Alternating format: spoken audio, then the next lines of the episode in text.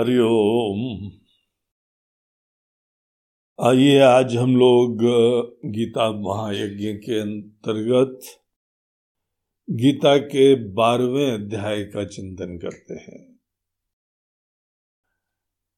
गीता का ये बारहवा अध्याय इसका नाम है भक्ति योग। और ये बहुत ही प्रसिद्ध भी है और बड़ा छोटा है, बड़ा प्रिय है। पिछले अध्याय के अंदर जहाँ भगवान ने हम लोगों को विश्व रूप का दर्शन दिया, जो व्यक्ति कण कण में ईश्वर का अस्तित्व देख लेता है, उनकी महिमा देख लेता है वही सबके स्वामी है, वही करता धरता है, हम सब लोग और जितने देवी देवता हैं। सब उसी एक दिव्य सच्चिदानंद स्वरूप सत्ता से अभिव्यक्त हैं, उसी में टिके हुए हैं। और सब लोग उसी के अंदर समय पे लीन हो जाते हैं। ऐसा जिसको ज्ञान हो गया है, जिसका अनुभव हुआ अर्जुन के संदर्भ में तो उसका केवल ज्ञान ही नहीं, उसको तो ये साक्षात अनुभव हो गया। किसी व्यक्ति को अनुभव हो गया, वो तो ठीक है, उसके लिए तो ये बात के बारे में कोई संदेह ही नहीं रहा। लेकिन जिसको अनुभव आज नहीं भी हुआ है वो श्रद्धा से इस चीज़ को ग्रहण कर सकता है। श्रद्धा की ये महिमा है कि आपको खुद अनुभव करने की ज़रूरत नहीं है किसी चीज़ के बारे में, आप आसानी से स्वीकृति कर लेते हैं। श्रद्धा वो आँखें हैं जिसके द्वारा न देखी हुई चीज़ भी देखी जा पाती है। किसी ने कहा कि श्रद्धा वो है जिसके वजह से सूर्य देवता के दर्शन से पहले चिड़िया चहकने लगती है। एज दो उनको सूर्य देवता का दर्शन हो रहा है। अवश्यम भावी है, स्वाभाविक है, होना ही है, डेली होता है, इसके अलावा कोई और विकल्प ही नहीं है। इसीलिए हम एज गुड एज उसको बगैर देखे ही उसके आगमन का गीत गा सकते हैं। अर्जुन को तो साक्षात भगवान ने एक दिव्य दृष्टि दी और अनुभव हो गया कण कण में। पूरे विश्व के अंदर एक चिन्मयी सत्ता व्याप्त है। वो उसको यहाँ पे दिखा, उसको एक लक्ष्य मिल गया। कि ये जो जीवन में परम सत्य है, हमारा महत्व, हमारा प्रेम, हमारी भक्ति, उसी के प्रति ही होनी चाहिए। हमारा दिल उसी में लगना चाहिए। और हम सब लोगों को भी अगर यही लक्ष्य मिल जाता है कि हमको किसी तरीके से ईश्वर की भक्ति अपने हृदय में जगानी है। भक्ति किसको बोलते हैं? किसी महान के प्रति मन में प्रेम और आदर को। जहाँ पर भी प्रेम है, वहाँ बड़ा आनंद है। जिसके प्रति प्रेम है, उसकी सन्निधि में आनंद है। उसके स्मरण में आनंद है, उसके दर्शन में आनंद है, उसकी अनुभूति में आनंद है। उससे एक हो जाने की प्रेरणा है। यही प्रेम का लक्षण होता है, प्रेम की प्रकृति होती है। इसीलिए अगर ईश्वर के चरणों में प्रेम उत्पन्न हो जाता है तो आगे की सब यात्रा स्वाभाविक हो जाती है।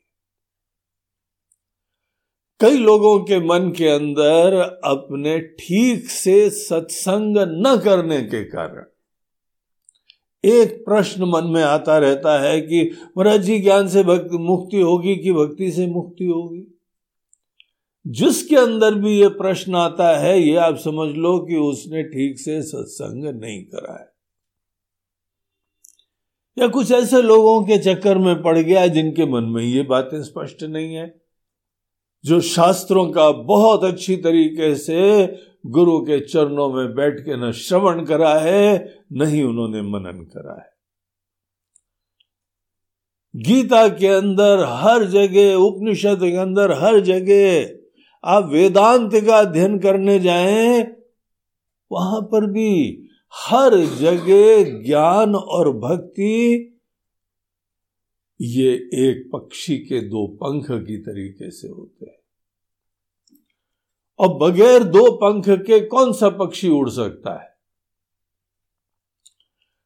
हमारे अंदर दो फैकल्टीज हैं, मन और बुद्धि। जब मन लगाते हैं तो वो भावनात्मक एक सरिता होती है। और जब बुद्धि लगाते हैं तो वहाँ पे बौद्धिक स्पष्टता होती है। तो बौद्धिक स्पष्टता भी अवश्यम भावी है।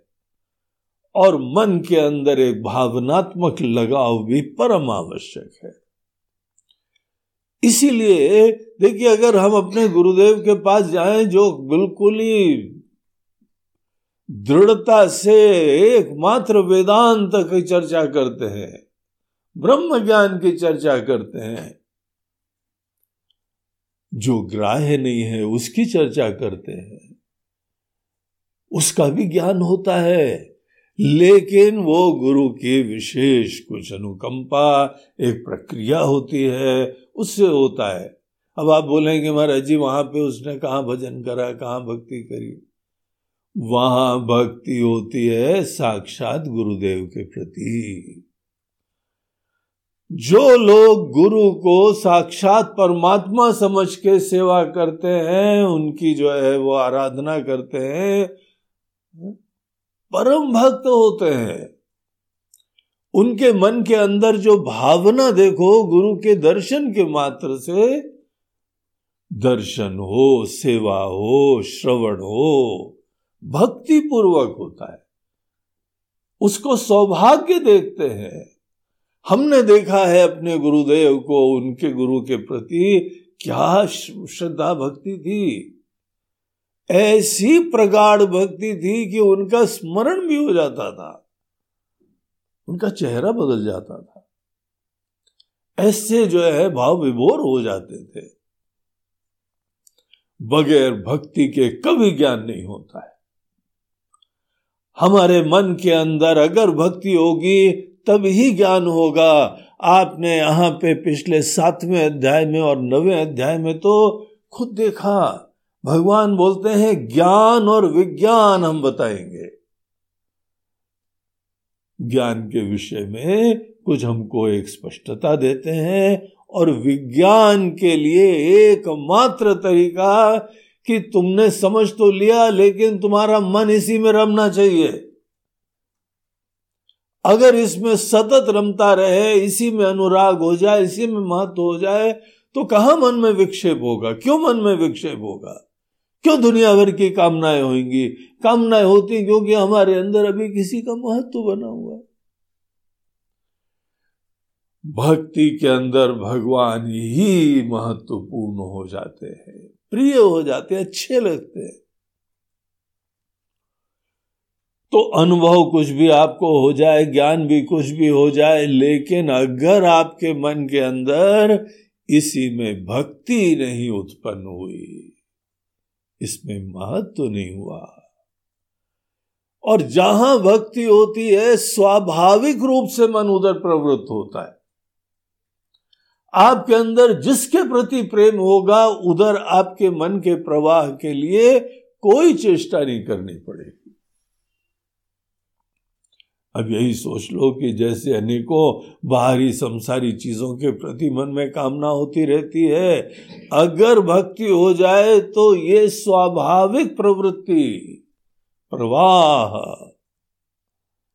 ईश्वर के श्री चरणों की तरफ़ होगा या जो भी आप ईश्वर का रूप समझ रहे हैं उसकी तरफ़ होगा। एक लक्ष्य जीवन में मिल जाना बहुत महत्वपूर्ण होता है। और अर्जुन को एक लक्ष्य प्राप्त हुआ कि भगवान, अब हमको तो जो है ईश्वर के प्रति मन में प्रगाढ़ भक्ति चाहिए।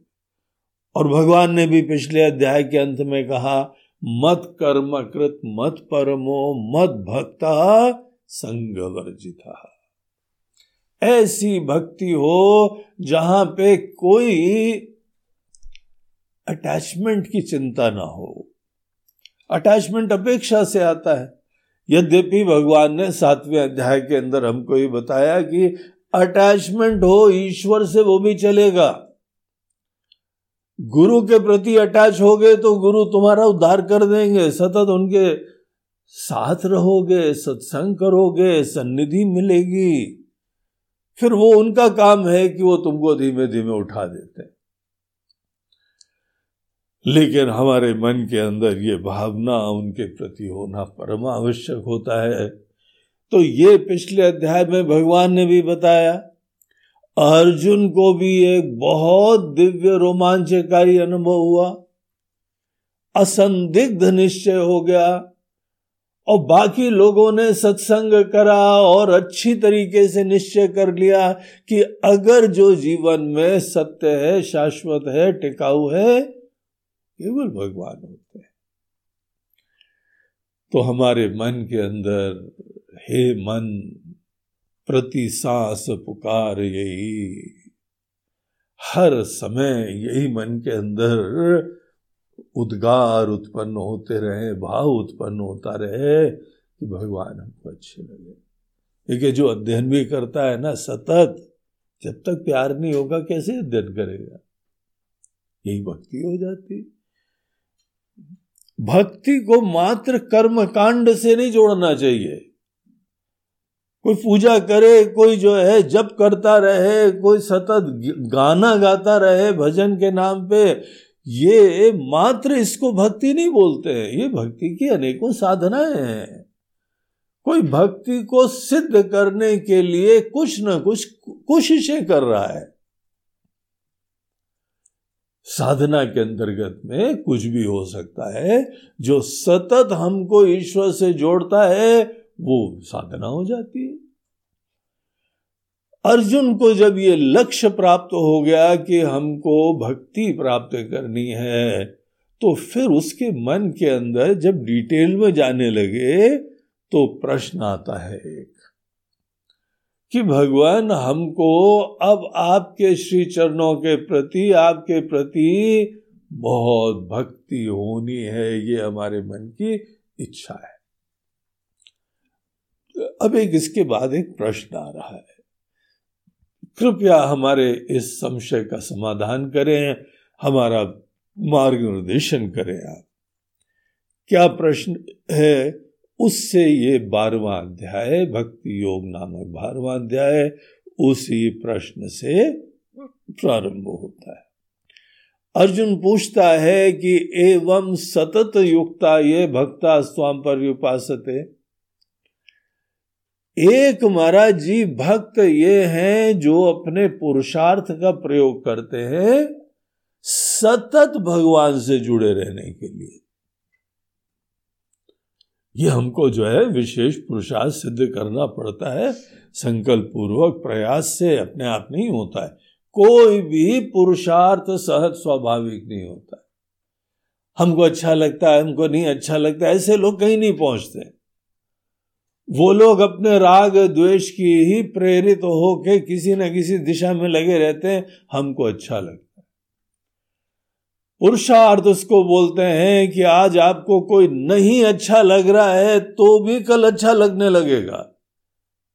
ऐसी कोई साधना, ऐसी कोई चेष्टा जो महत्वपूर्ण है, बच्चे को शुरुआत में पढ़ाई नहीं अच्छी लगती है। उसको इस तरीके से लोग प्रेरित करते हैं, वातावरण देते हैं। उसके लाभ बताते हैं, उसका आनंद आने लगता है, अच्छे शिक्षक हो जाएँ, अच्छे। आजकल के समय अनेकों कंप्यूटर, मोबाइल, टैबलेट हो जाएँ।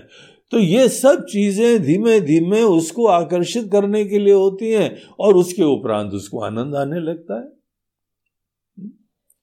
तो एक होती भक्ति की साधनाएँ, पुरुषार्थ करना पड़ता है, मेहनत करना पड़ता है। सतत भगवान से जुड़े रहो। इसके लिए भी मेहनत करनी पड़ती है। अपने मन को स्वच्छंद छोड़ दो, अपने मन मर्ज़ी, राग, द्वेष के अधीन रहने दो तो नहीं कर पाएगा सतत। जो हमारे अंदर अभी तक की वासनाएँ हैं, कामनाएँ हैं, संस्कार हैं, उनका नेचर ये होता है कि हमको खींच के ले जाते हैं। इसीलिए जो व्यक्ति अपने संस्कार या वासना के अधीन होता है, वो व्यक्ति जो है पुरुषार्थ नहीं करता है, वो बहता चला जाता है। पुरुषार्थ होता है कि आप संकल्प करें। जैसे हर पूजा में हम लोग पहले संकल्प करते हैं। शुभे शोभने मुहूर्ते आद्य ब्रह्मणा, द्वितीय परार्धे, श्वेत वराह कल्पे वही वसत मनवंतरे। उस दिन का, उस काल का, उस जगह का, उस कर्म का, उस देवता का, उसके प्रयोजन का सब चीज़ें अपने मन में ला के दृढ़ता से निश्चय करते हैं कि फलाना अब हम ये करिष्ये करने जा रहे हैं अब। फर्मली निश्चय कर लिया, अब हमारी एनर्जी अब हमारा मन, अब हमारा दिलोजान एक कर्म में लगेगा। अगर संकल्प पूर्वक अगर आप कर्म करने लगेंगे तो हमारे अंदर मेमोरी भी अच्छी हो जाती स्मृति अच्छी हो जाती फोकस अच्छा हो जाता है। जिस व्यक्ति के अंदर याद नहीं आती है, भूल जाता है, चंचलता होती है, इन सब लोगों को सुझाव दिया जाता है कि तुम संकल्प पूर्वक कर्म करने की साधना करो। सेल्फ एफर्ट पुरुषार्थ मेहनत करो। मन का स्वभाव इधर उधर जाना, लेकिन तुम उसके अच्छे ड्राइवर बनो। अब गाड़ी भी चला रहे ये थोड़ी हमारी इच्छा हुई कि दाएँ घुस जाओ, बाएँ घुस जाओ। तो तुम तो बड़ी दुर्घटना करोगे।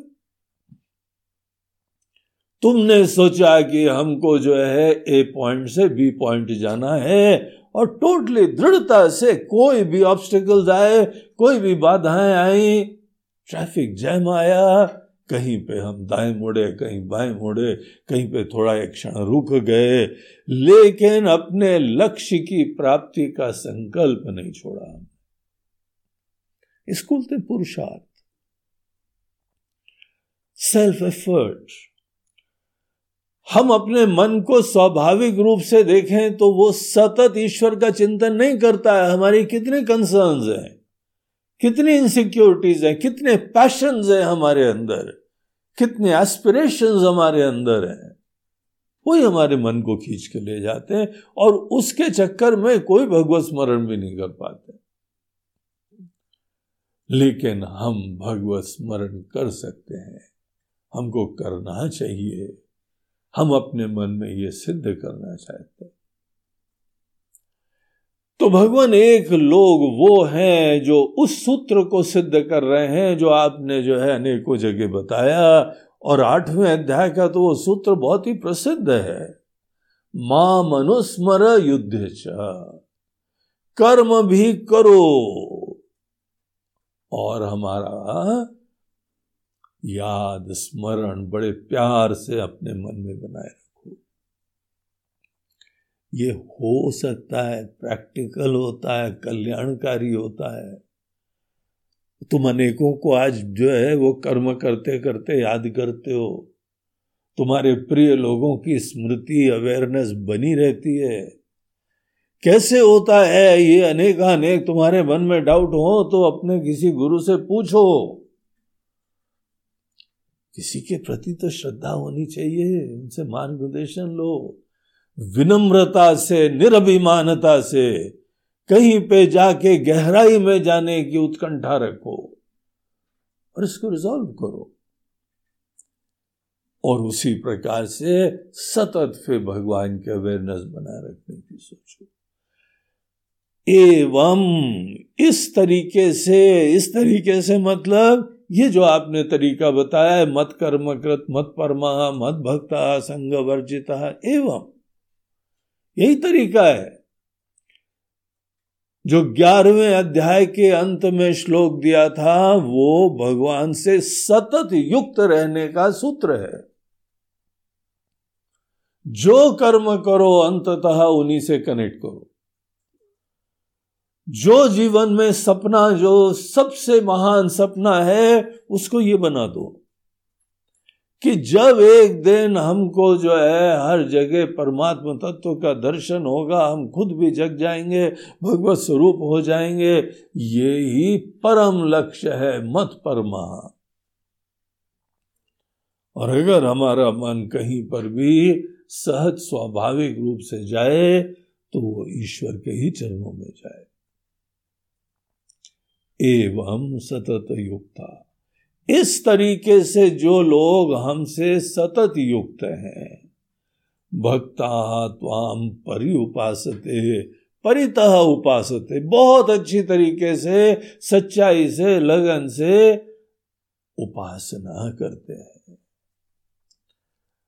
उपासना बड़े आदर और भक्ति, श्रद्धा के साथ अनुष्ठान होता है, जिसमें हम अपने ही आराध्य की अवेयरनेस रखते योग हो जाता है, जुड़ जाते तो कुछ लोग भगवान इस प्रकार से साधना कर रहे हैं। इन लोगों के केस में आज भगवान उनसे अलग हैं, उनसे दूर हैं, लेकिन हमको शुरुआत में अपने मन को इतना मात्र याद दिलाना होता है कि भगवान होते हैं और वो ही परम सत्य होते हैं, कल्याणकारी होते हैं, आनंद के धाम होते हैं। तो खंड में, भेद में रहते हुए एक परमात्मा का अस्तित्व मात्र हम देखते हैं। लेकिन शुरुआत में सभी खंड में होते हैं। हर अज्ञानी आदमी एक भेद बुद्धि से युक्त होता है। अपने आप को छोटा समझ रहा है, भगवान को अलग समझ रहा है। यही आधार होता है हर जीव का। तो बोलते हैं, इसीलिए यहीं से सबको चालू करना चाहिए। और पहला हमारा एजेंडा, पहला लक्ष्य होता है, ईश्वर के अस्तित्व को सदैव याद रखो, और जब भी ईश्वर का नाम भी लो तो तुम्हारे मन के अंदर एकदम प्रफुल्लता हो जाए। जैसे तुमने अपने प्रियतम का स्मरण कर लिया है। इतनी सिद्धि पहले करनी होती है। और उसके लिए तुमको प्रयास करना पड़ता है, तुम्हारी वासना तुम्हारे संस्कार, बस उन्हीं से निपटना पड़ता है हमको। और उनको दबाना नहीं है। जो भी हमारी अंत प्रेरणाएँ हैं, उनका भी परम गंतव्य ईश्वर ही की प्राप्ति देखो। तो अनेक अनेक तरीके हैं, कैसे हम अपने मन को जो है हैंडल करते हुए सतत ईश्वर की तरफ़ अभिमुख करते हैं। भगवान, ये एक टाइप की साधना है। बड़ी अच्छी लगती है। सतत बड़े डायनेमिक लोग होते हैं। कर्म का क्षेत्र कभी बाधा नहीं होता है। कोई भी कार्यकलाप कर रहे हैं। दुनिया के अंदर सेवा भी चल रही है। देश की सेवा चल रही है। अपने कर्म के क्षेत्र को हम ऊँचा बना रहे हैं। उसके माध्यम से यहाँ समाज का कल्याण कर रहे हैं। उसके द्वारा परिवार का भी हम लालन पोषण कर रहे हैं। तो जो भी कोई फ़ील्ड हो, लेकिन मन के अंदर याद भगवान की बनाए रखते जैसे गंगा जी में डुबकी मार रहे हो, हाथ में चेन पकड़ी हुई है। डुबकिया मारो, हर हर गंगे, नर्मदे हर। लेकिन चेन पकड़ी हुई उसी तरीके से बाहर कोई भी कर्म क्यों ना हो अवेयरनेस ईश्वर की बनी हुई है। ये पहला घाट होता है, सिद्ध करना होता है। उसके बाद बाकी सब चीज़ें धीमे धीमे खुलती रहती हैं, भगवान से आप जुड़े रहते हो। क्या भगवत तत्व तो होता है, क्या स्वरूप होता है एक एक करके गहराई में जाते जाएँगे। और दूसरे लोग होते हैं भगवान जिन्होंने आपके अंदर गुरु की कृपा से सत्संग करते हुए, शास्त्र का श्रवण मनन करते हुए। ये निश्चय कर लिया है कि भगवान तो सबकी आत्मा है। भगवान कोई बाहर रूप नहीं है, भगवान सबकी आत्मा है। अयम आत्मा ब्रह्म। ये आत्मा ही ब्रह्म होती है। भगवान ने भी अनेकों जगह हम लोगों को बताया है कि ये जो यहाँ ईश्वर का अस्तित्व तुम्हारे हृदय में जीव की तरीके से। मम लोके जीव भूत सनातना। जीव हमारा अंश होता है। अब ये ज्ञान प्राप्त करके किसी ने सोचा है कि अगर भगवान का प्रति हमको भक्ति ही सिद्ध करनी है तो सीधे जो भगवत तत्व होता है, उसी का भी ध्यान चिंतन करो। उसी में मन को लगाओ। पुरुषार्थ तो हमको बाहर भी करना पड़ रहा है। ईश्वर के अस्तित्व मात्र के स्मरण में किसी भी नाम रूप को लेके उसमें भी मन लगाना, श्रद्धा भक्ति बनाना उसमें भी मेहनत करनी पड़ रही है। और ये दूसरे कौन लोग हैं जो सीधे भगवत तत्व की तरफ़ अपना मन लगा रहे हैं। और जब ये जो है आत्म की तरीके से, मैं की तरीके से सतत स्फुरित होती हुई चिन्मयी सत्ता इसको ही भगवान समझ रहे हैं। जैसे शरीर मंदिर है और हमारी ही आत्मा ईश्वर यहाँ पे गर्भगृह में विराजमान उनके दर्शन है। हम उनसे अलग नहीं है। इस प्रक्रिया में हमको मैं के अनेक अनेक अभिमान, धारणाएँ, वो खत्म करनी पड़ती। हम जैसे आज तक अपने आप को समझते आए हैं उस चीज़ का विचार करके उसी का ही निराश करना पड़ता है।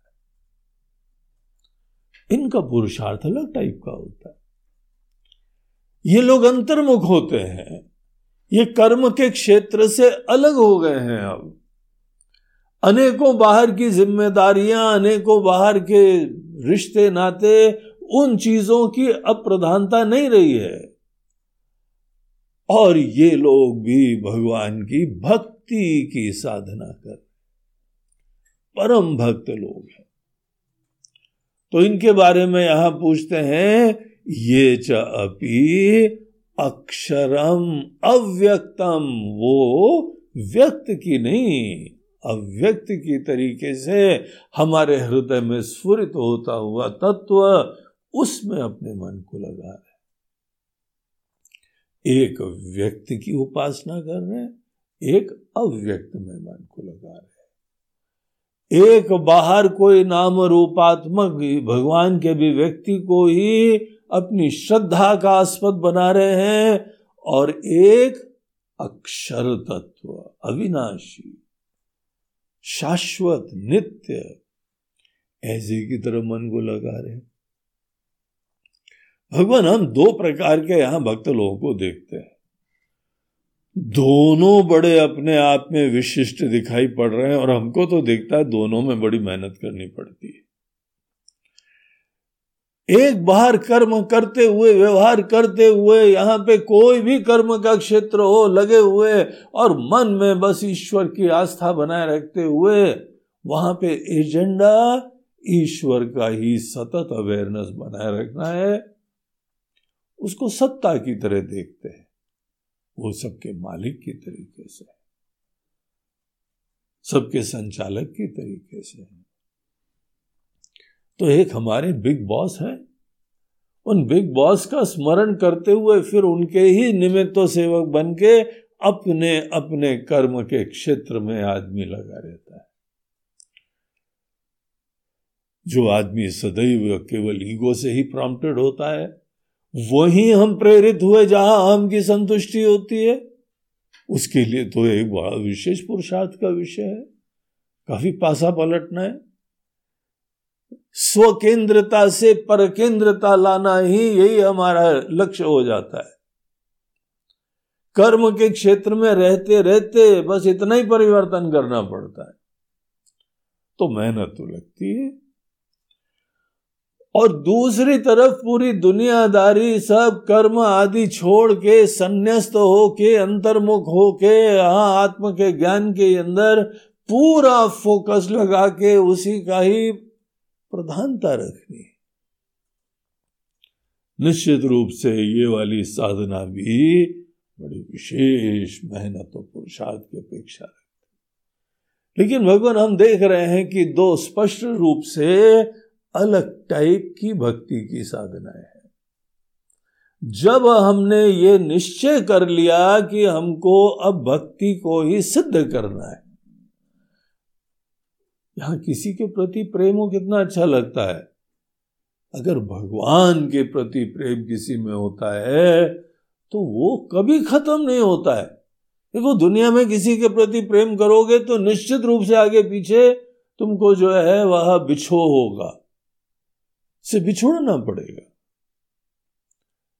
लेकिन जो परम सत्य है, शाश्वत है, नित्य है, उसके प्रति भक्ति हो जाएगी तो कभी बिछो नहीं होता है। इसीलिए हमने लक्ष्य तो निश्चित कर लिया, भगवान भक्ति सिद्ध करनी हमको। और भक्ति के लिए जब हम भक्ति की साधना का विचार करने लगे तो ये दो विकल्प आए। तो जिसके अंदर भक्ति की प्राप्ति का लक्ष्य निश्चित हो गया है, यही उत्कंठा, यही प्रार्थना होने लगी है, अब उस व्यक्ति को साधना, साध्य के बाद साधना, गोल के बाद मीन्स तो यहाँ पे कौन सी भक्ति की साधना का आश्रय लिया जाए? इसका जिसके मन में जिज्ञासा है, वो गीता के बारहवें अध्याय का अधिकारी है। यही विषय यहाँ पे डील करा जा रहा है। तेषाम के योग इन दोनों में कौन ज़्यादा उत्कृष्ट प्रकार के योगी हैं? योगी ईश्वर से जुड़ता है। अवेयरनेस होती है। तो ये जब प्रश्न पूछा तो यहाँ पे भगवान उत्तर देना प्रारंभ करते हैं और पूरे अध्याय में फिर यही चलता है। भगवान यहाँ उत्तर देते हैं, बोलते हैं कि अर्जुन, मैया वेश मनो ये माम। जो लोग भी अपने मन को हम में आविष्ट करके, ये कितना इंटरेस्टिंग वर्ड यूज़ करते हैं। मैया आवेश मनो ये माँ। आवेश। आवेश हमारे मन की तीव्र भावना होती है। प्रबल भावना को आवेश कहा जाता है। ऐसे काम का आवेश होता है। क्रोध का आवेश होता है।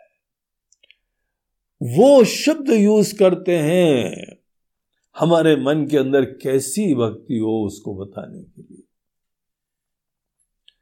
जिनके मन के अंदर, देखिए, आवेश कहीं पर भी हो, शनि शनि वो पुराना पास्ट दिखाता है। इसी चीज़ में ये रमता रहा, उठते, बैठते, सपना देखता रहा, और धीमे धीमे उसकी आंधियाँ आने लगती। दूसरे अध्याय में भगवान ने बोला ध्याय तो विषयान पुमसा संगस्तेषु उपजायते। तुम किसी चीज़ का बहुत ही अपेक्षा महत्वपूर्ण भाव से स्मरण करते रहोगे धीमे धीमे उसके प्रति एक अटैचमेंट आ जाता है। और एक बार अटैचमेंट आ जाए, फिर भी रमते रहो तो उसके प्रति कामना आ जाती है। कामना का जन्म हो गया, फिर भी तुम सतत उसी की जो है, वह स्मृति बनाए रखते हो, भावना बनाए रखते हो तो वो ही एक तीव्र उत्कंठा की तरीके से आ जाती है तृष्णा हो जाती है, वो हमको फिर बहाने लगती है हेल्पलेसली उस दिशा में प्रवाहित करने लगती है। और अगर कोई बाधाएँ आती हैं तो क्रोध आता है। क्रोध सदैव कामना के लिए बाधाओं को बोलता है। जहाँ पे कोई बाधा आती है तो हमारे मन के अंदर वो जो एक विह्वलता होती है बेचैनी होती है। गुस्सा आने लगता, ये कहाँ आ गया? तो कोई इच्छा थी, कोई प्रेरणा थी, उसमें बाधा आ रहा है, कोई विरोध आ रहा है। उस समय ज्वलनात्मक आक्रोश को क्रोध कहते हैं। सब चीज़ें हमारे द्वारा कल्टीवेटेड है। आज अगर हमारे मन के अंदर कोई काम और क्रोध है तो उसकी खेती हमने करी है। उसकी प्रक्रिया आपको पता चल जाए तो आपको भक्ति की प्राप्ति के लिए भी कोई प्रॉब्लम नहीं आती। आप वैसे ही अपने ही मन के अंदर किसी चीज़ के महत्व को कल्टीवेट करते हैं और वो ही अनुराग का विषय बन जाता है। तो इस तरीके से जो व्यक्ति अब हमारे मन के, हम अपने मन को हमारे अंदर आविष्ट कर रहा है। आविष्ट शब्द दिखाता है, अब वह स्मृति में चेष्टा नहीं है, प्रयास नहीं है, सहजता होने लगी है और बड़ा अच्छा लगने लगा है। मैया विश्व बनो ये माम, जो सतत हम में अब याद बनाए रखते क्या याद है? उसमें बहुत चिंता मत करना। उस स्टेज में सतत मन को लगाना अवेयरनेस बनाना प्रधान है। अस्तित्व मात्र में। अब हनुमान जी जब लंका में हैं या कहीं पर भी बाहर हैं तो सतत कोई राम जी सामने थोड़ी होते हैं, बस उनका अस्तित्व। राम जी हैं। इतना ही काफ़ी होता है इसमें। तो ऐसा जो है मन के अंदर सतत लगे हुए नित्य युक्ता उपासते। खाते, पीते, उठते, बैठते, मन की अवेयरनेस है। इसीलिए नित्य युक्ता अगर ये सिद्ध करा है, इसमें सिद्ध करना पड़ता है। ये मत बोलना, आज नहीं होता है, बिल्कुल नहीं होता है आज। लेकिन ये हो सकता है। आज जिन जिन चीज़ों में तुम्हारा मन जा रहा है, उसमें धीमे धीमे तुमने कल्टीवेट करा अब इसको कल्टीवेट करो तो ये खेती हो जाएगी। तुम्हारे मन के अंदर एक बगिया है, वो तुम माली की तरह तुमने बनाई है। अपने आप नहीं आई। हाँ अनजाने में बना दी, इसीलिए पता नहीं है। तो जो लोग नित्य युक्ता उपासते, जिन्होंने ये साधना सिद्ध कर ली, श्रद्धया परयोपेता। श्रद्धा से युक्त है, परम श्रद्धा से युक्त है। देखिए ध्यान रखिए श्रद्धा वो लाठी है जो अंधकार में हम लेके चलते हैं। अंधेरे में जाते समय जिस लाठी से आगे बढ़ते हैं ना, वही श्रद्धा है। श्रद्धा में हमको कोई अनुभव की और ज्ञान की अपेक्षा नहीं है, विश्वास। जहाँ श्रद्धा आता है, ये स्पष्ट हो जाता है, उनको भी दर्शन नहीं हुए, उनको दिखा नहीं है। लेकिन गाड़ी विश्वास से चल रही है। पूरा मनुष्य का जीवन विश्वास के ऊपर आश्रित होता है। एक दूसरे के प्रति विश्वास होता है रिश्तों में। आप घर से निकलते हैं, विश्वास है कि आप वापस आओगे। आप गाड़ी में बैठते हो, विश्वास है कि गंतव्य में पहुंचोगे। आप सांस बाहर निकालते हो तो विश्वास है कि अंदर आएगी। कोई प्रमाण थोड़ी है। तो ऐसे जो है विश्वास में कोई अनुभूति की अपेक्षा नहीं है, लेकिन आपके अंदर परम विश्वास हो सकता है। तो ऐसे भक्तों की नेक्स्ट क्वालिटी बताई। देखो, मन आविष्ट है भगवान में। सतत युक्त है उनसे। परम श्रद्धा विराजमान है। श्रद्धा हमारी बुद्धि का निश्चय है। मन के अंदर सतत भावना, ये हमारे मन किस धरातल पे है और सतत जुड़े रहते हैं, ये साधना का प्रतिफल है।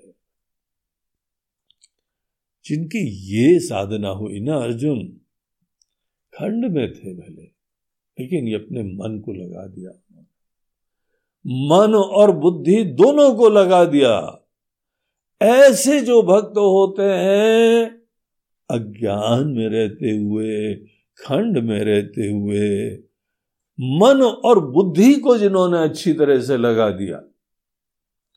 अर्जुन, ये लोग हमारी दृष्टि में, मैं, हमारी दृष्टि में, हमारा निश्चय, ते में युक्त तमामता। ये लोग ज़्यादा युक्त तम है, बहुत ही उत्कृष्ट है। ये जो सिद्धि उन्होंने प्राप्त करी है, वो बड़ी दूरगामी प्रभाव की होती है। बाकी दूसरे की महाराज जी, देखिए, ये युक्त तमाहा जब बोलते हैं ना, ये ज़्यादा उत्कृष्ट है। किससे? अन्य लोगों से। ये हर दृष्टिकोण से ज़्यादा कल्याणकारी सिद्धि होती है। जो कि तुम्हारी आगे की साधना में जब गुरुदेव से तुमको ज्ञान भी प्राप्त होगा, तब भी तुमको मन और बुद्धि लगाने की सिद्धि प्राप्त हो गई है। अनेकों लोगों को हमने देखा है, बोले, महाराज, ये ज्ञान तो प्राप्त हो गया है, लेकिन वो निष्ठा नहीं होती है, सतत रम नहीं पाते हैं। प्रज्ञा हो गई है, लेकिन प्रज्ञा स्थित नहीं रहती हर समय। जब बड़ा मज़ा मज़ा चल रहा हो अच्छा अच्छा चल रहा हो, अच्छे अच्छे लोग हैं तो हम बड़े डिवाइन होते और जहाँ प्रतिकूलता हो जाती है, सब ज्ञान हमारा गायब हो जाता है।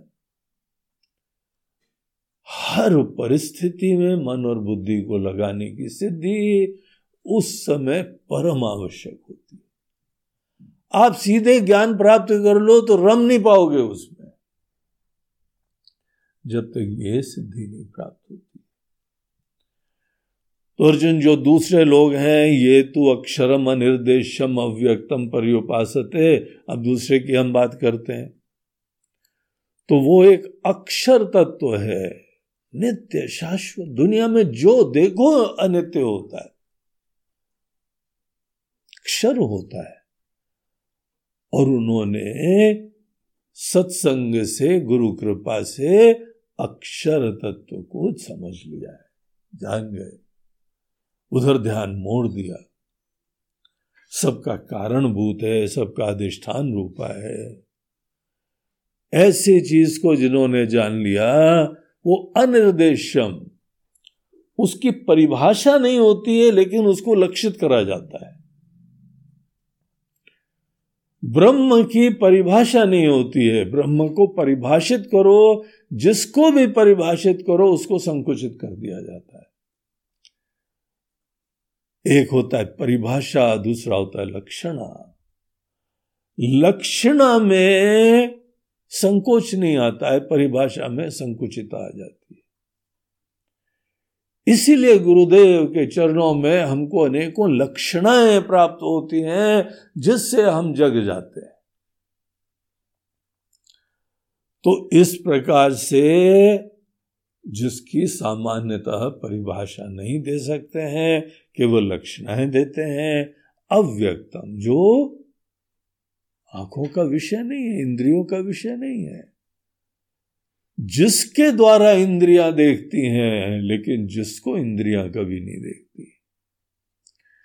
जिसके द्वारा आप सुन रहे हो, लेकिन जिसको कभी नहीं सुन सकते हो, तदेव ब्रह्मत्व विद्धि नेदम यदिदम उपास उसको ब्रह्म जानो। तो ऐसे अव्यक्त तत्व को जो अपने ही ध्यान और चिंतन का विषय बनाते हैं। और ये लोग सर्वत्र गम। ऐसा तत्व सदैव हर जगह विराजमान है। तो ये नहीं होता है कि नहीं, इस समय हम ध्यान कर रहे हैं और बाद में काम कर लेंगे। बोलते हैं, ऐसा नहीं होता है। क्योंकि ये हर जगह काम के समय भी यही विराजमान है, यही दिख रहा है। इनको इसके अलावा और कुछ नहीं दिखाई पड़ता है। ऐसा जो अचिंत है, कूटस्थ है, अचल है, ध्रुव है, ये समस्त लक्षणाएँ उस आत्म तत्व के लिए दी जाती हैं। उसके ऊपर वह करता हुआ वो अपने अंदर जगता है, उस दृष्टा स्वरूप तत्व को जानता है और ऐसे लोगों के और लक्षण बताते हैं। ये काम सब लोग नहीं कर सकते हैं। संनियम्य इंद्रिय ग्रामम। समस्त इंद्रियों को बहुत अच्छी तरह से संयमित कर लिया इन्होंने। मित्र तुल्य बना लिया है। सर्वत्र समबुद्धया एक और लक्षण ऐसे लोगों का। ये कर पाने वालों की पात्रता हर समय उनके अंदर सबके प्रति समबुद्धि रहती है। समबुद्धि बताता है कि अब राग द्वेष नहीं आते हैं। हमको अच्छा लगता है, हमको नहीं अच्छा लगता, ये हमारे परसेप्शन में अब बाधा नहीं आती। हमको अच्छा लगता है, हमको नहीं अच्छा लगता, यही समत्व के लिए बाधा होती बहुत अच्छा लगता है वहाँ हर्षित हो जाते हैं, जब नहीं अच्छा लगता है, मन में शोक हो जाता है। और ये दोनों हमारे अंदर समत्व की बाधाएँ है। तो जो लोग सदैव समत्व से युक्त हैं, हर जगह उनको जो है वो देख रहे हैं, इंद्रियों को पूरा अपने वश में करा हुआ है, सत्संग करके वो आत्म तत्व का ज्ञान हो गया है। और ज्ञान इतना आसानी से नहीं होता है। दो चार स्त्रोत्र इधर उधर पढ़े और पता लगा निर्वाण षटकम में भगवान शंकराचार्य जी बोल रहे हैं, ये मन के परे और इसके भी परे और हमको ज्ञान हो गया। मज़ाक मत बनाओ यार इन चीज़ों को। गुरु के चरणों में बैठ के क्या अध्ययन होता है, ये उन्हीं गुरुदेव से सीखो। ऐसे गुरु लोग अपने गुरु के पास जाके कैसे वर्षों तक रह के चिंतन मनन करके तब बात समझते हैं। और तुम न गए हो न घर छोड़ा, न संन्यास करा, न कुछ करा, न एक भी ग्रंथ नहीं पढ़ा, और एक वो वाक्य पढ़ के बड़े ज्ञानी हो गए। तुम ज्ञानी नहीं, बुद्धू हो अगर इस प्रकार से तुमने कुछ भी निश्चय कर लिया। तो ये गुरु की महिमा तो गुरु ही के पास जाके पता लगती है। इस तरीके से कुछ लोग ऐसी साधना करते हैं जो ये अव्यक्त और अक्षर की उपासना करते हैं। अंतर्मुख होके संन्यास्त होके। इन लोगों के बारे में भगवान कहते हैं, ते प्राप्त मामेव। वो तो डेफिनेटली हमको प्राप्त करते हैं। उसमें तो कोई शंका ही नहीं है। सर्वभूत हिते रता। उनके जीवन में एक और लक्षण बताते हैं, सदैव हर व्यक्ति के प्रति, हर प्राणी के प्रति केवल हित की भावना से युक्त होते हैं तो ही वो लोग ऐसी साधना कर पाते हैं। तो ये तो हमको प्राप्त करते ही करते हैं। लेकिन यहाँ एक और चीज़ आगे बोलते हैं क्लेशोदिक तरस्ते शाम अव्यक्ता सत्य चेतसा। जो अव्यक्त में मन को लगाते हैं, अक्षर में मन को लगाते हैं, अंतर्मुख होके आत्म की तरीके से विद्यमान ब्रह्म स्वरूप तत्व में मन को लगाते हैं, ऐसे लोगों में इस साधना में अर्जुन क्लेश ज़्यादा होता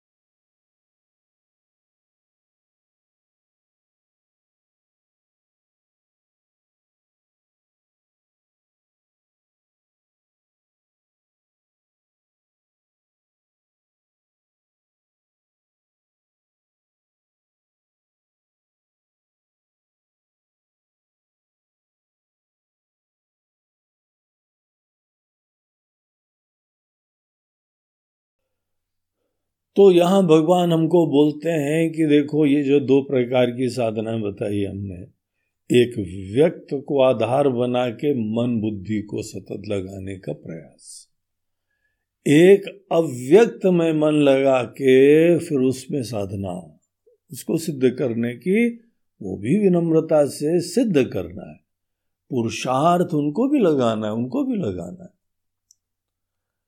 लेकिन ये जो अव्यक्त में मन को लगाते हैं, उसमें कितनी आवश्यकताएँ होती हैं। इसके अंदर एक बात स्पष्टता से कहते हैं कि ज़्यादा क्लेश होते हैं। बाधाएँ ज़्यादा होती हैं, समस्याएँ ज़्यादा होती हैं।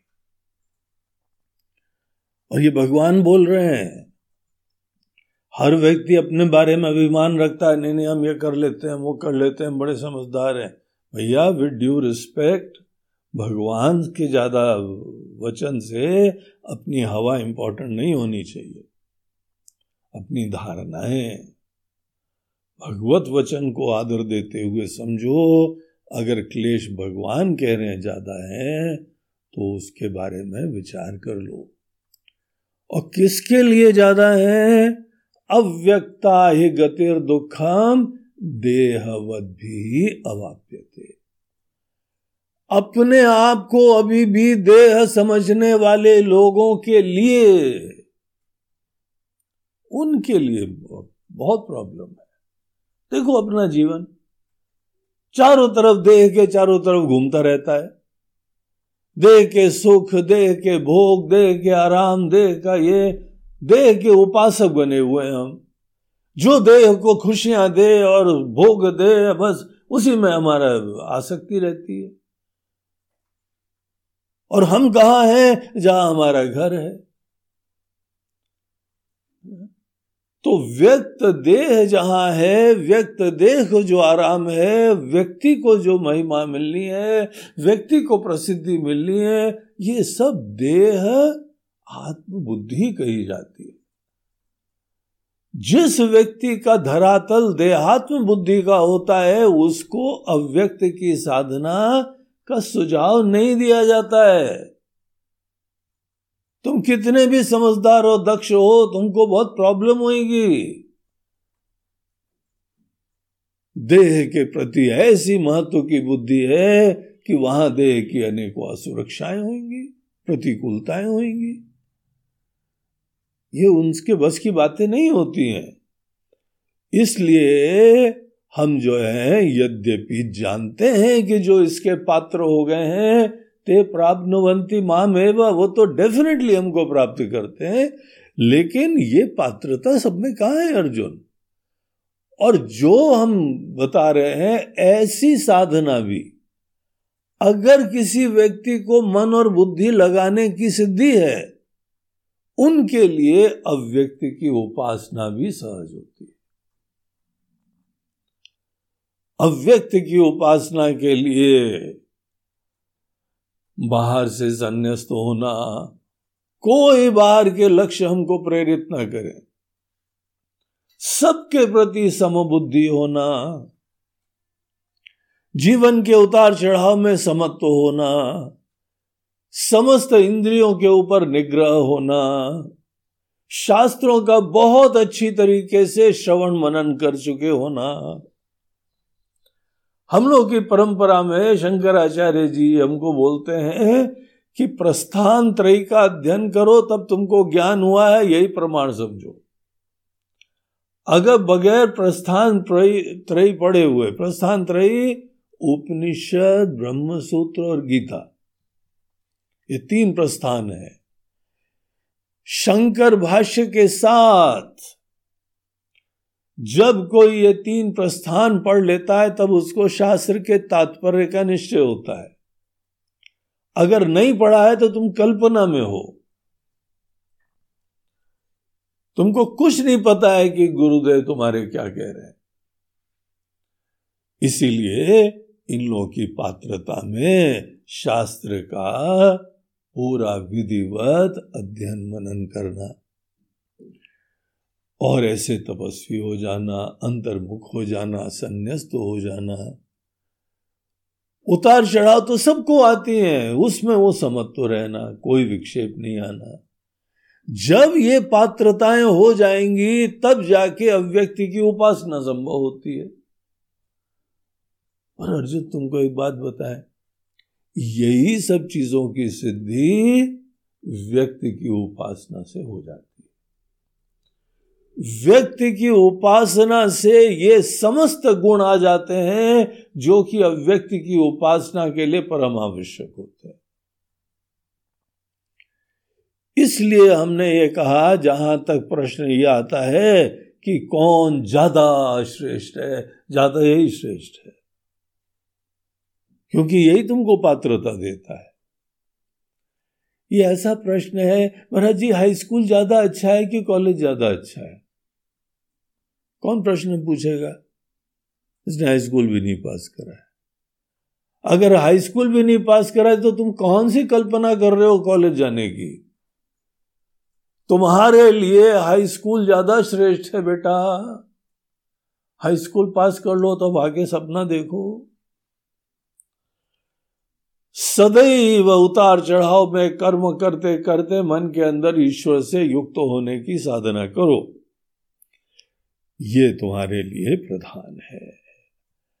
छठे श्लोक से इसी चीज़ का विस्तार करते हुए भगवान यहाँ बोलते हैं कि जो अपने समस्त कर्म, ये तो सर्वाणी कर्माणी, बगैर किसी भेद के कर्मों को डिवाइड मत करना, ये धार्मिक कर्म, ये अधार्मिक कर्म। ये लौकिक कर्म, ये संसारी कर्म। महाराज जी संसार, काम धंधा भी तो करना पड़ता है ना। वो डिवीज़न ऐसे साधुओं के लिए नहीं है। होंगे कुछ लोग। एक समय कुछ गिने चुने कर्म ही भगवान के लिए बताए जाते हैं। वहाँ से श्री गणेश कराया जाता है। लेकिन व्यक्ति की जो उपासना यहाँ पे हमने बताई, जो सिद्ध करने की प्रेरणा दी, उसमें गोल होता है, ये तो सर्वाणी कर्म अब ये डिविजन्स खत्म। ये लौकिक के संसारी कर्म है, सामाजिक कर्म है, पारिवारिक कर्म है, और ये अब हमारे पूजा के धार्मिक कर्म है, ध्यान के कर्म है। ये भेद नहीं होता है। यही मतलब है सर्वाणी कर्माणी। ये तो सर्वाणी कर्माणी, मई संन्यास्य, और वो भी जो भी करता है, सब भगवान की खुशी के लिए। उनको लक्ष्य बना के कनेक्ट करना पड़ता है। हर कर्म को अपने परम लक्ष्य से कनेक्ट करते जाओ। सन्यास्य मत पर। अनन्य नैव योगे न माम ध्यान तो उपासते और बहुत अच्छी तरह ध्यान चिंतन करता हुआ, व्यक्ति की दुनिया में रहते हुए भी अनन्य होके, सतत अनन्य का आशय व्यक्ति की उपासना वालों के लिए सदैव जुड़े रहने की प्रधानता होती और अगर ऐसे कोई भक्त होते हैं, अर्जुन, पता क्या होता है? इन लोगों के ऊपर हमारा आशीर्वाद होता है। इतना भरोसा करते हैं हमारे प्रति, इतना विश्वास करते हैं, इतना प्रेम करते हैं कि हम इनके गाड़ी के ड्राइवर हो जाते हैं। तेषाम अहम समुद्धरता, मृत्यु संसार सागरात। मृत्यु रूपी संसार का जो सागर है जिसका कोई अंत नहीं दिखाई पड़ता है। सागर के किनारे खड़े हो, देखो, और छोर नहीं दिखाई पड़ता है। ये जन्म मरण का चक्र भी सागर जैसा है। कब खत्म होगा? एक जन्म के बाद, दूसरा जन्म, दूसरे के बाद, तीसरा जन्म, तीसरे के बाद, चौथा जन्म, कभी खत्म ही नहीं होता है। इसीलिए मृत्यु संसार को सागर से कंपेयर करा जाता है। हम उनके उद्धारक बन के आते हैं। तेषाम अहम समुद्धरता, मृत्यु संसार सागरात। भवामी न चिरात पार्थ मई आवेशित चेतसा। हमारे अंदर मन और बुद्धि को मात्र लगा लेना मई आवेशित चेतसा चेतस, मन और बुद्धि को एक साथ चेतस बोलते हैं। मन और बुद्धि प्यार भी है, निश्चय भी है, ऐसा जिनके अंदर ये होता है, बस इतनी देरी की बात है। उसके बाद हम मिलनों का उद्धार कर देते हैं, हम कल्याण कर देते हैं। और इसमें देर नहीं लगती, देर बस तुमको लगाने में लगती है। तुम्हारे मन को जो है, मन बुद्धि को लगाने में टाइम लगता है, उसके बाद कोई दूसरा टाइम नहीं लगता, कोई विलंब नहीं होता। है तो इस तरीके से यहाँ पे आश्वासन देते हुए तो तुमको फिर क्या करना है? मई मन आदत स्व अब तुम्हारे पास एजेंडा स्पष्ट हो गया। मन और बुद्धि इसको लगाना सतत।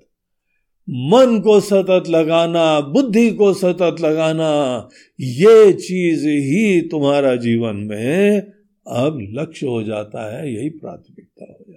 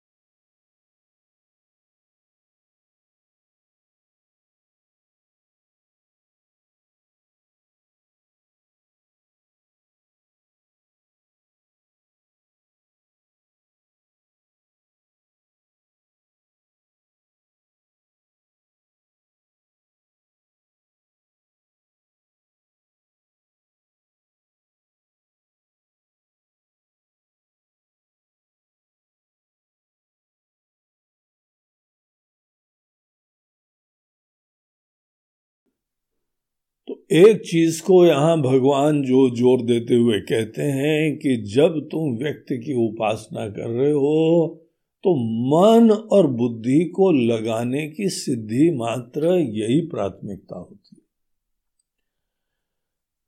पूरा प्यार महत्व भगवान में बना रहे। तुम्हारे सब राग, द्वेष, विकार, सब चीज़ें खत्म हो जाएँगी जब इस एजेंडा को रखोगे। और बुद्धि को यहाँ पे लगाने का मतलब होता है समस्त लक्ष्यों की पर्यवसान, इनका फुलफिलमेंट ये निश्चय करो कि अंततः अपने अंदर परमानंद में जगने में होता है। मन और बुद्धि को भगवान में लगाना, ये ही व्यक्त उपासना का मूल प्रयोजन होता है। इसलिए आठवें श्लोक में बोलते हैं मई एव मनाधत स्व मई बुद्धि निवेश अपने मन और बुद्धि दोनों को हम में लगाओ निवशिष्य मई एवा तो ऊर्ध्वम न संशया। आगे कोई बाधा नहीं होगी तुम निश्चित रूप से जग जाओगे परमानंद में। वो सब रास्ता साफ़ हो जाएगा, तुम इसको पहले अच्छी तरह सिद्ध करो। फिर आगे बोलते हैं कि ठीक है, देखो हमने बताया है कि इसमें पुरुषार्थ करना है। पुरुषार्थ करना है, इसका मतलब कि आज तुम सिद्ध हो गए आवश्यक नहीं है, बाधाएँ होंगी। लेकिन इसको गोल बना के चलना है। जहाँ पर भी हमको जाना है, वो गंतव्य दूर होता है। मेहनत करनी पड़ती, तब जाते हैं वहाँ पे। अगर मन और बुद्धि को दोनों को सतत ईश्वर में लगाना है, इस लक्ष्य के लिए चित्त समाहित होना चाहिए। लेकिन अगर अथ चित्तम समाधा तुम न शक्नोशी मई स्थिरम, अपने मन को स्थिरता से हमारे अंदर आज अगर नहीं लगा सकते हो, अगर तुम्हारी वर्तमान की स्थिति ऐसी है तो भगवान बोलते हैं, कोई चिंता नहीं करो, उसके लिए रास्ता है। हर बाधा के लिए यहाँ पे कोई ना कोई साधना होती है। जैसे हर बीमारी के लिए औषधि होती है। बस दृढ़ निश्चय बनाए रखो, रास्ता हम बताएँगे तुमको। क्या तुमको करना चाहिए अगर तुम्हारा चित्त स्थिर नहीं होता है? अभ्यास योगे न तथा माम इच्छा तुम धनंजय, हे धनंजय। मन के अंदर वो इच्छा बनाए रखो। और अभ्यास योग का आश्रय। अभ्यास योग में होता है कि यथो यथो निश्चरती मनश्चंचलम अस्थिरम। जब जब तुमको पता लगे कि तुम्हारा मन दाए बाए गया है तो प्यार से, धीमे से फिर उसको लगाओ, लक्ष्य में।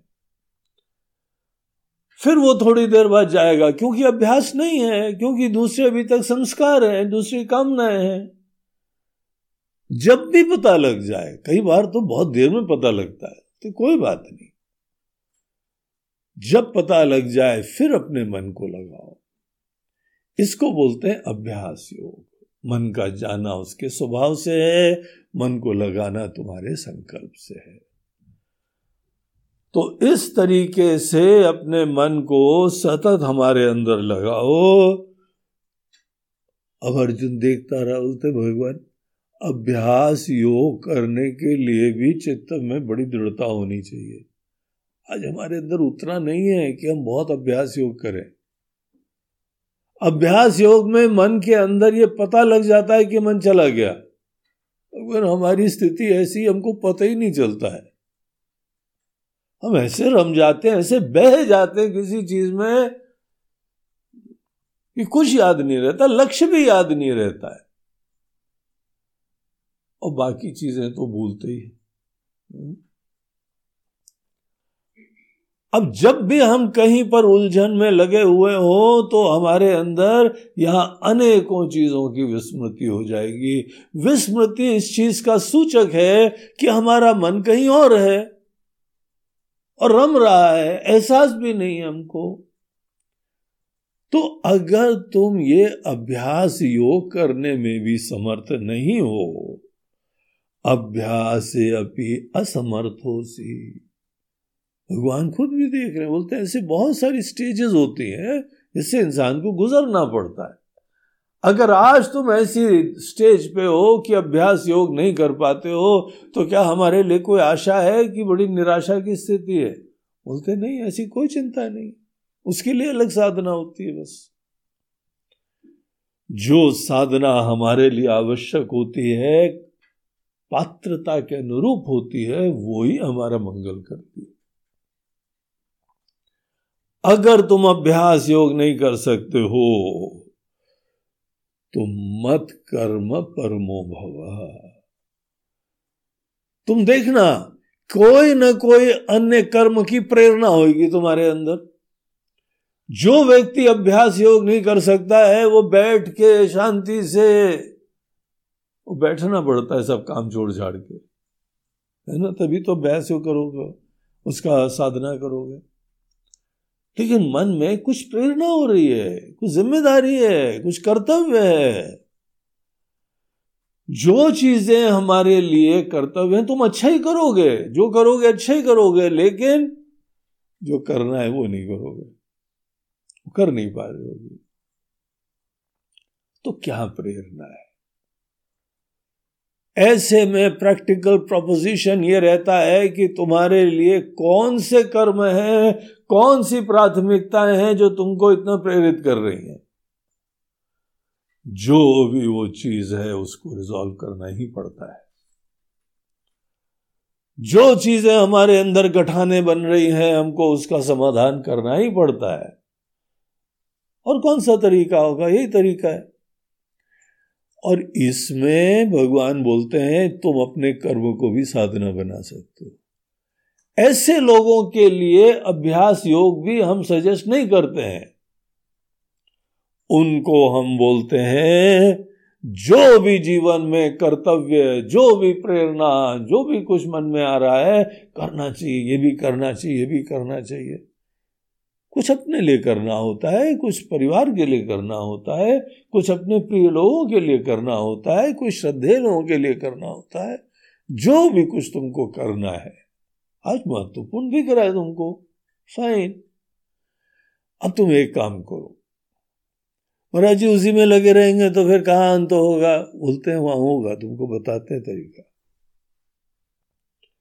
जो करो पहली बात तो वो कर्म करो। जो तुम्हारे अंदर बहुत ही प्रेरणा दे रहा है, महत्व उत्पन्न कर रहा है, जिसके वजह से तुम बैठ भी नहीं पा रहे हो, ये सच्चाई है ना? तो जिस चीज़ का महत्व हो रहा है, वो कर्म करने के लिए कमर कस लो। करना है वो अच्छी तरह से। और उसको भगवान की पूजा बनाना है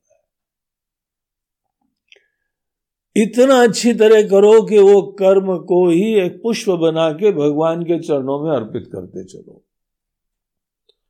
हर कर्म करो। आज तुम्हारे अंदर कर्म की प्रेरणा है। ये यथार्थ स्वीकार करो। और वो कर्म बस मत कर्म परमो भव। हमारे लिए करो। कर्म कैसे भगवान के लिए करा जाता है यह पिछले अध्यायों में बहुत विस्तार से बताया गया है।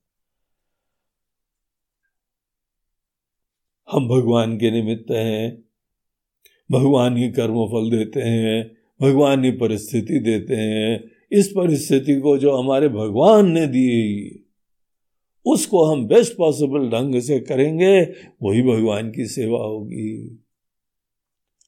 ऐसे अनेक अनेक विचार जो हम लोगों ने पहले देखे हुए हैं, उसको अपने हृदय में लाके अपने सब कर्म भगवान की खुशी के लिए करना, ये तुम्हारे लिए कल्याणकारी साधना होगी।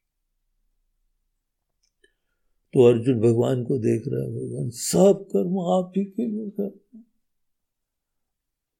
भगवान, हमारा प्रॉब्लम तो ये कि हमको चाहिए, हमारी खुशी, हमारा पसंद, हमारी नापसंद। भगवान, सब कर्म आपके लिए कर देता हमारे लिए कुछ भी नहीं करे। भगवान, हमारी प्रॉब्लम ही ये है कि हमको अपने लिए बहुत कुछ करना है। जिसके अंदर स्वकेंद्रता की अभी कुछ प्रधानता है, वो सब कर्म भगवान के लिए नहीं कर सकता है। भगवान हमारे लिए कौन सी तरीका है? अब जो भी है, सो है। भले बुरे सो तेरे जैसे भी हैं, भगवान, हम तो आप ही के हैं, हमको बताइए, हमारे जैसे यह एक स्पेशल रोग के लिए क्या दवाई है? आज हमारी अंत स्थिति ऐसी है कि हमको अपनी खुशी के लिए ये अपनी खुशी के लिए, अपने लिए ये, अपने लिए वो, अनेकों अपने लिए करना है। उसमें मज़ा आता है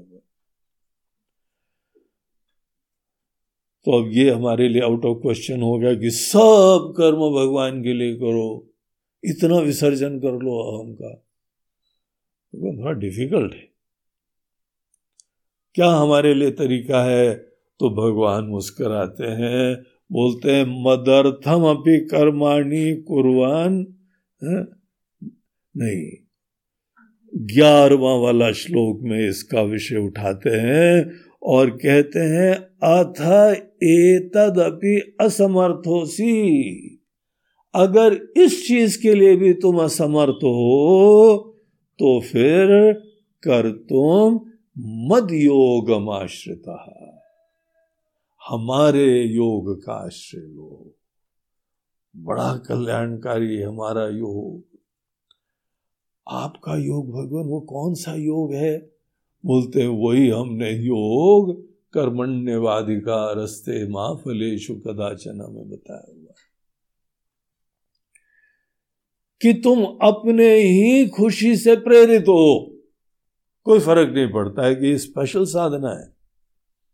और ऐसे लोगों के लिए साधना है। उनके उत्थान के लिए, उनके मंगल के लिए, उनके विकास के लिए यह साधना है। इसमें तुमको स्वतंत्रता है तुम्हारे अपने लक्ष्य रखने के लिए। अपनी खुशी के लिए करो, इसमें कोई बाधा नहीं है। लक्ष्य निर्धारित करो। तुमको अपने लिए क्या क्या चाहिए तुम निश्चय कर लो। उसके उपरांत भगवान का ही भरोसा रखते हुए, प्रार्थना करते हुए तुम उस दिशा में आगे बढ़ो। और जब फल प्राप्त होता है, उस फल को ईश्वर का प्रसाद समझो। ये साधना में कर्म फल के प्रति दृष्टि ज़्यादा होती है। पिछले बारे में कर्म करने में ईश्वर अर्पण बुद्धि की प्रधानता होती अगर ईश्वर अर्पण सब नहीं कर सकते हो तो अपने लिए कर सकते हो, लेकिन एक ही चीज़ तुम्हारे लिए इंपॉर्टेंट हो जाए कि जो भी तुमको मिलता है, पूरी विनम्रता से भगवान का प्रसाद किसी व्यक्ति को नहीं देखो। हमारे अपने पराय को नहीं देखो। बस यही तुम्हारे अंदर, फल के संदर्भ में दृष्टि आनी चाहिए। इसको, इस महत्वपूर्ण साधना को भगवान बोलते हैं ये हमारा योग है।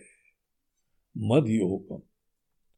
जुड़ने का हमारा ये स्पेशल तरीका है, जिसको हम यहाँ पे महत्व गीता में अनेकों जगह देते आए और अगर तुम हर कर्म भगवान से आ रहा है, फल, हर फल भगवान से आ रहा है, हर परिस्थिति, फल परिस्थिति रूप में आता है। हर परिस्थिति भगवान से आई है, ये तुम अपने मन में बस निश्चय करो। इसमें तुम्हारे अंदर अपनी खुशी के लिए करने का निषेध करने की कोई चिंता नहीं है। कर्म करने का भी कोई प्रॉब्लम नहीं है। तुम कर्म के क्षेत्र में जो करना चाहो करो, अपने लिए करना चाहो करो, बस फल भगवान से आ रहा है परिस्थिति भगवान से आ रही ऐसा जो व्यक्ति करता है, वो कर्म फल त्याग करता है। इसको ही कर्म फल त्याग बोलते हैं। जब कर्म फल में अपना तुम लेबल लगाते हो कि हमने करा हमने करा, उसने करा, किसी और व्यक्ति का लेबल लगाते हो तो इसको बोलते हैं कर्म फल के प्रति हमारा अभिमान हो गया। कर्म फल को भगवान का प्रसाद समझना ये बहुत अद्भुत सी साधना है, बड़ी प्रैक्टिकल, बड़ी दूरगामी प्रभाव की साधना है। होंगे कुछ लोग जो जो है सब कर्म, निस्वार्थ भाव से हनुमान जी की तरह कर पाते हैं। हम नहीं कर सकते हैं आज। आज हम हनुमान जी जैसे नहीं है। होंगे कुछ लोग जो सब चीज़ों संन्यास्त होके मन को जो है अभ्यास योग में लगा सकते हैं। इतना चित्त समाहित है, अंतर्मुख है। हम नहीं कर सकते।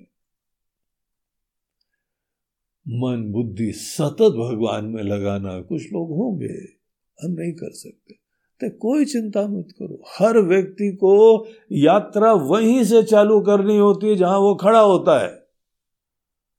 वही प्रैक्टिकल तरीका होता है, व्यवहारिक तरीका होता है। तो अब तुम देख रहे हो, मुश्किलें हैं तो कोई चिंता नहीं है।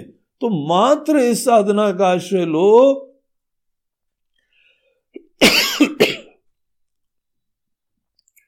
तुमको सब सामर्थ्य प्राप्त हो जाएगा। तो ये चीज़ यहाँ भगवान अर्जुन को बताते हैं सर्व कर्म फल त्यागम ततः कुरु यथात्मवान। ये भक्ति की साधना है। देखो, भक्ति की साधना के बारे में हर व्यक्ति के मन में क्या क्या धारणाएँ हैं। जहाँ भजन करना होता है तो तुमको केवल जो है, वो लो पेटी लाओ, तबला लाओ, मजीरा लाओ कुछ लोग को उसी से जोड़ रखा उन्होंने। कोई लोग बोलते हैं कि बस हम सतत जप करते रहेंगे। कोई लोग बोलते हैं हम पूजा करेंगे, पाठ करेंगे, तीर्थ करेंगे। अब ये सब लोग की अपने मन की कल्पना है। भगवान क्या कह रहे हैं? तुम सतत अपने लिए काम करो, लेकिन हर कर्म फल हमारा प्रसाद है। इस तरीके से देखो, ये हमारे द्वारा बताई हुई भक्ति की साधना। है। अब ये तुम्हारी इच्छा है कि तुम भगवान को प्रमाण समझो, या दुनियादारी के अनेकों देखा देखी को प्रमाण समझो। ये भगवत गीता है। साक्षात परमात्मा हमको यहाँ ज्ञान दे रहे हैं। तुमको यही चीज़ एकमात्र पकड़नी चाहिए। और अर्जुन ने जब ये सुना, बोलते, भगवान, वो भी नहीं कर सकते, ये भी नहीं कर सकते, ये भी नहीं कर सकते। अच्छा चलो ये कर लो। हम्म? भगवान, ऐसा लगता है हम बड़े गिरे, गए गुजरे हैं। बोलते नहीं, ऐसा नहीं। देखो, कोई भी श्रेयो ही ज्ञानम अभ्यासात। हम्म? ज्ञान पूर्वक अभ्यास से वो कहीं श्रेष्ठ होता है बगैर ज्ञान रखे हुए अभ्यास करने से। कुछ लोग होते हैं अभ्यास तो कर रहे हैं, लेकिन अभी ठीक ज्ञान नहीं है। और कुछ लोगों को ज्ञान हो गया है। तो ज्ञान से युक्त होके अभ्यास वो श्रेष्ठ है किससे? बगैर ज्ञान से युक्त होके अभ्यास करने पे। और ज्ञाना ध्यानम विशिष्यते। तुमको ज्ञान तो हो गया है, लेकिन तुम ध्यान नहीं कर पाते हो। तो ज्ञान से श्रेष्ठ क्या है? ध्यान का। ज्ञान का नेक्स्ट पड़ाव क्या है? कम से कम ध्यान कर पाना, उसे अपने मन को लगा पाना। वेरी गुड अब ध्यान का पर्यवसान क्या है? जब तुम अपने मन को भगवान में लगाने लगोगे तो इसका आगे गोल क्या है? नेक्स्ट पड़ाव क्या है? बोलते हैं, अगर तुम लगाने लगते हो तो बाकी किसी भी कर्म फल से तुमको कभी चिंता नहीं होगी, क्योंकि तुम उसमें रम रहे हो। अपने ध्येय में सदैव रमते हुए, यहाँ जो भी बाहर की परिस्थितियाँ आएँगी, उनसे तुम आसक्त नहीं होगे। तो ध्यानात कर्म फल त्याग। और जब आदमी कर्म फल के प्रति अपेक्षा आसक्ति, दुराग्रह, राग, द्वेष को त्यागता है, ध्यान की कृपा से। मन उसी में रम रहा इसलिए तो ही मन में शांति होती है। कर्म फल के प्रति एटीट्यूड के परिवर्तन से आदमी को अल्टीमेटली इसी से शांति मिलती है। इसीलिए जो व्यक्ति कर्म फल के संदर्भ में अपनी ये साधना करता है उसको शांति यहाँ से परम शांति प्राप्त होने लगती है, मन निर्मल होने लगता है और बाकी सब साधना करने के लिए पात्र भी सहजता से होने लगता है। तो देखो, कितनी यहाँ प्रैक्टिकल व्यवहारिक साधना भगवान ने बताई और अंतिम जो है वह श्लोक में भगवान भक्त के लक्षण बताते हैं। बोलते हैं, देखो, भक्ति किसके अंदर है? कैसे पता किसको भक्ति है? भक्त कौन होता है? हम सब लोगों के अंदर अपने अपने नोशंस हैं। देखिए, भगवान साक्षात परमात्मा क्या कहते हैं?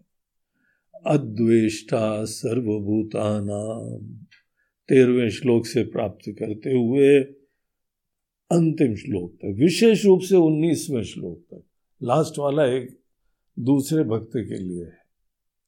परम भक्त के क्या लक्षण है? वो यहाँ बताते हुए भगवान कहते हैं, ये वो भक्त होते हैं और ये हमको प्रिय होते हैं। ऐसी भक्ति के वजह से ही ये भक्त हमको प्रिय होते हैं। मात्र तुम बाहर कोई वेशभूषा धारण कर लो, टीका लगा लो, माला पहन लो, इससे हमको प्रभाव नहीं पड़ता, ये तुम दुनिया को दिखा रहे हो। तुम दम्भित्व का आश्रय ले रहे हो। नकली आदमी हो। कुंभ का मेला हुआ तो पता लगा माला वाला पहन के बाबा जी बन के पहुँच गए। क्या करना चाहते हो? महाराज जी, वो नागांव की मंडली के साथ हम भी लग जाएँगे। केवल स्वार्थ की पूर्ति कर रहे हैं, सच्चाई तो यही है ना। झूठ का आश्रय लेके स्वार्थ की पूर्ति कर रहे हो। इसको भक्त बोलते हैं क्या? दिल में देखो, कौन भक्त होता है? तो ये जो अंतिम आठ श्लोक है, इसको पढ़ो। जिसके मन में कहीं किसी के प्रति द्वेष नहीं होता है, सबके प्रति मित्रता होती है, कोई दुखियारा हो, करुणा होती है, किसी चीज़ में ममत्व तो नहीं होता है, करने में अहंकार नहीं होता है, उतार चढ़ाव में सम सुख दुख आएँगे तो समत्व तो रहता है, क्षमावान होता है, संतुष्ट होता है, सतत हमसे जुड़ा रहता है, दृढ़ निश्चय होता है। मन और बुद्धि हम में अर्पित रहता है। यो मद भक्त, जो ऐसा हमारा भक्त होता है, समय प्रिय, वो हमको अच्छा लगता है। जिससे दुनिया जो है, उच्चाटन को प्राप्त नहीं होती है, विक्षिप्त नहीं होती है, उसको देख के उद्विग्न नहीं होती है, और वो खुद भी किसी को देख के उद्विग्न नहीं होता है। जिसके अंदर हर्ष, अमर्ष, भय, उद्वेग आदि से संयुक्त रहता है, वो भक्त हमको प्रिय होता है। जो अनेकों चीज़ों में अपेक्षाएँ नहीं रखता है, इतना हम पे भरोसा करता है और सतत रमता रहता है। अनपेक्ष शुचिर दक्ष शुद्ध रहता है, साफ़ सुथरा रहता है। शारीरिक, मानसिक रूप से भी स्वच्छता होती है, परिवेश में भी स्वच्छता होती है। जहाँ तुम रहो, वहाँ गंदगी का नाम निशान नहीं होना चाहिए। ऐसी संवेदना होती है। वो भक्त हमको प्रिय होता तो ऐसे जो है, दक्ष होते, जो काम करो, बहुत दक्षता से करते हो, और केवल भगवान के निमित्त बन के करते हो, अपना स्वार्थ की चिंता नहीं आती है, उसको उदासीन बोलते हैं। व्यथा से रहित है। सर्वारंभ परित्यागी अपने स्वार्थ के लिए कोई कर्म नहीं। अपने स्वार्थ के संकल्प का वहाँ नामो निशान नहीं रहता है। ऐसे भगवान के प्रति समर्पित रहता है, विश्वास करता है। ऐसा जो भक्त है, वो हमको प्रिय है। उतार चढ़ाव यहाँ दुनिया में सबके लिए आएँगे। लेकिन जब आते हैं तो वो हर्ष और शोक से युक्त ना हो। नहीं वो आकांक्षाएँ करें, शुभ अशुभ परित्यागी, जो शुभ अशुभ से मुक्त रहता है। ब्रांड ही नहीं करता है कि वह शुभ है। वो भक्त हमको प्रिय है। सर्दी हो जाए, गर्मी हो जाए, इन सब चीज़ों में उसका मन भगवान से भटकता नहीं है। बाहर का जुगाड़ करने के चक्कर में फिर मन गिर गया। बोलते ऐसा जो नहीं होता है। किसी से अटैच नहीं होता है। तुल्य निंदा स्तुतिर मौनी, निंदा या स्तुति दोनों में सम रहता है। ऐसा मौनी शांत, मननशील, संतुष्ट, किसी भी तरीके से संतुष्ट रहने की कला जानता है। संतुष्टो ये न के न चित। कई लोग होते हैं, हर जगह दुखी होने की कला जानते हैं। कितना भी भगवान आशीर्वाद कर दे तो भी वहाँ पे मच्छर की तरीके से डार्क स्पॉट्स देख लेते लेकिन किंतु, परंतु, और कुछ लोग होते हैं, हर जगह संतुष्ट रहने की कला जानते हैं। अनिकेत स्थिर मति, हर जगह एट होम होता है, मति उसकी स्थिर होती है। ऐसे हमारे भक्त हमको बड़े प्रिय होते ये ज्ञानी भक्त है। और अंतिम श्लोक में यहाँ भगवान उन लोगों की चर्चा करते हैं जो ज्ञानी भक्त नहीं हुए हैं। वो श्रद्धा से कोशिश कर रहे हैं। श्रद्धाना मत परमा हमको अपना लक्ष्य जान रहे हैं। अभी सिद्धि नहीं हुई है। उसमें ज़्यादा मेहनत लगती है अर्जुन। ये तो धर्म अमृतम इदम यथोक्तम पर उपासते और जो हमने साधना बताई है, उसमें बहुत दिलो जान से लगे रहते हैं। ऐसे जो भक्त हैं, साधक भक्त हैं, जो इस दिशा में साधना कर रहे हैं, इस दिशा में पुरुषार्थ कर रहे हैं। सिद्ध लोगों को नहीं करना पड़ता। है साधक को ही साधना करनी पड़ती है। भगवान बोलते हैं, वो तो हमको अतीव में प्रिया अत्यंत प्रिय है। क्या मतलब अत्यंत प्रिय है? बोलते हैं, हम आगे बढ़ के इनका हाथ पकड़ते हैं आगे, इनको मदद करते हैं आगे, इनकी तरफ़ हम ध्यान देते हैं आगे। बाकी तो पहुँचे हुए लोग हैं। वो अच्छे तो लगते हैं, लेकिन मदद हम इन्हीं की करते हैं। जो श्रद्धा भक्ति से युक्त होके इस दिशा में मेहनत करता है। तो तुम श्रद्धा से युक्त होके इस लक्ष्य को सामने रख के मेहनत करो। देखो कैसे अनेक अनेक अदृष्ट अज्ञात स्रोतों से हमको कृपाएँ प्राप्त होती इसके साथ, सुंदर आश्वासन के साथ, समस्त ज्ञानी लोगों को आश्वासन दे रहे बस श्रद्धा रखो, लक्ष्य रखो, आगे बढ़ो। तुमको जो जो जब जब चाहिए होगा, ये सब तुमको मिलता जाएगा। हम खुद तुमको ला के दे। भगवत स्वरूप लोगों को ही निमित्त बनाएँगे तुमको अनेक अनेक चीज़ें प्रदान करने के लिए। इस तरीके से गीता का ये भक्ति योग नामक अत्यंत सुंदर प्रैक्टिकल अध्याय समाप्त बोलो गोपाल कृष्ण भगवान की जय।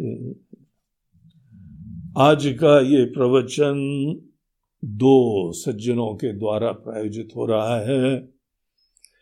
पहले हमारे प्रायोजक हैं बड़ोडा के नारायण भाई और दमयंती बहन सौसानी। तो बड़े धर्मनिष्ठ भक्त हैं। उनकी तरफ़ से यह आहुति है इस गीता ज्ञान महायज्ञ के लिए। तो नारायण भाई देवंती बहन, आप दोनों को बहुत बहुत आशीर्वाद इस आहुति के लिए। दूसरे हमारे प्रायोजक हैं, मूल रूप से अहमदाबाद के निवासी हैं। लेकिन अभी ऑस्ट्रेलिया में विराजमान है। तन्मय और विराली पटेल। तो तन्मय और विराली, ये दोनों जने बहुत ही जो है सात्विक, सरल भक्त लोग हैं। भगवान कृष्ण का तो परम भक्त है और गीता का बड़ा परम भक्त है।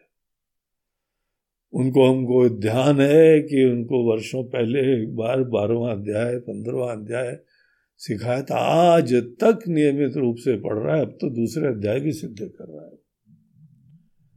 तो ऐसा निष्ठावान भगवान का भक्त, उन्होंने आज की यह सेवा दी है, आहुति दी है। आप दोनों को भी बहुत बहुत शुभकामनाएँ और आशीर्वाद। भगवान आपके रथ के सारथी बने और वही सदैव आपको ड्राइव करते रहे। कौन से भी यहाँ पे कुरुक्षेत्र आपको क्यों न प्राप्त हो, अपने शरीर रूपी रथ के ड्राइवर भगवान है और आप जो है कार्य संपन्न हरि ओम तत्सत। ओम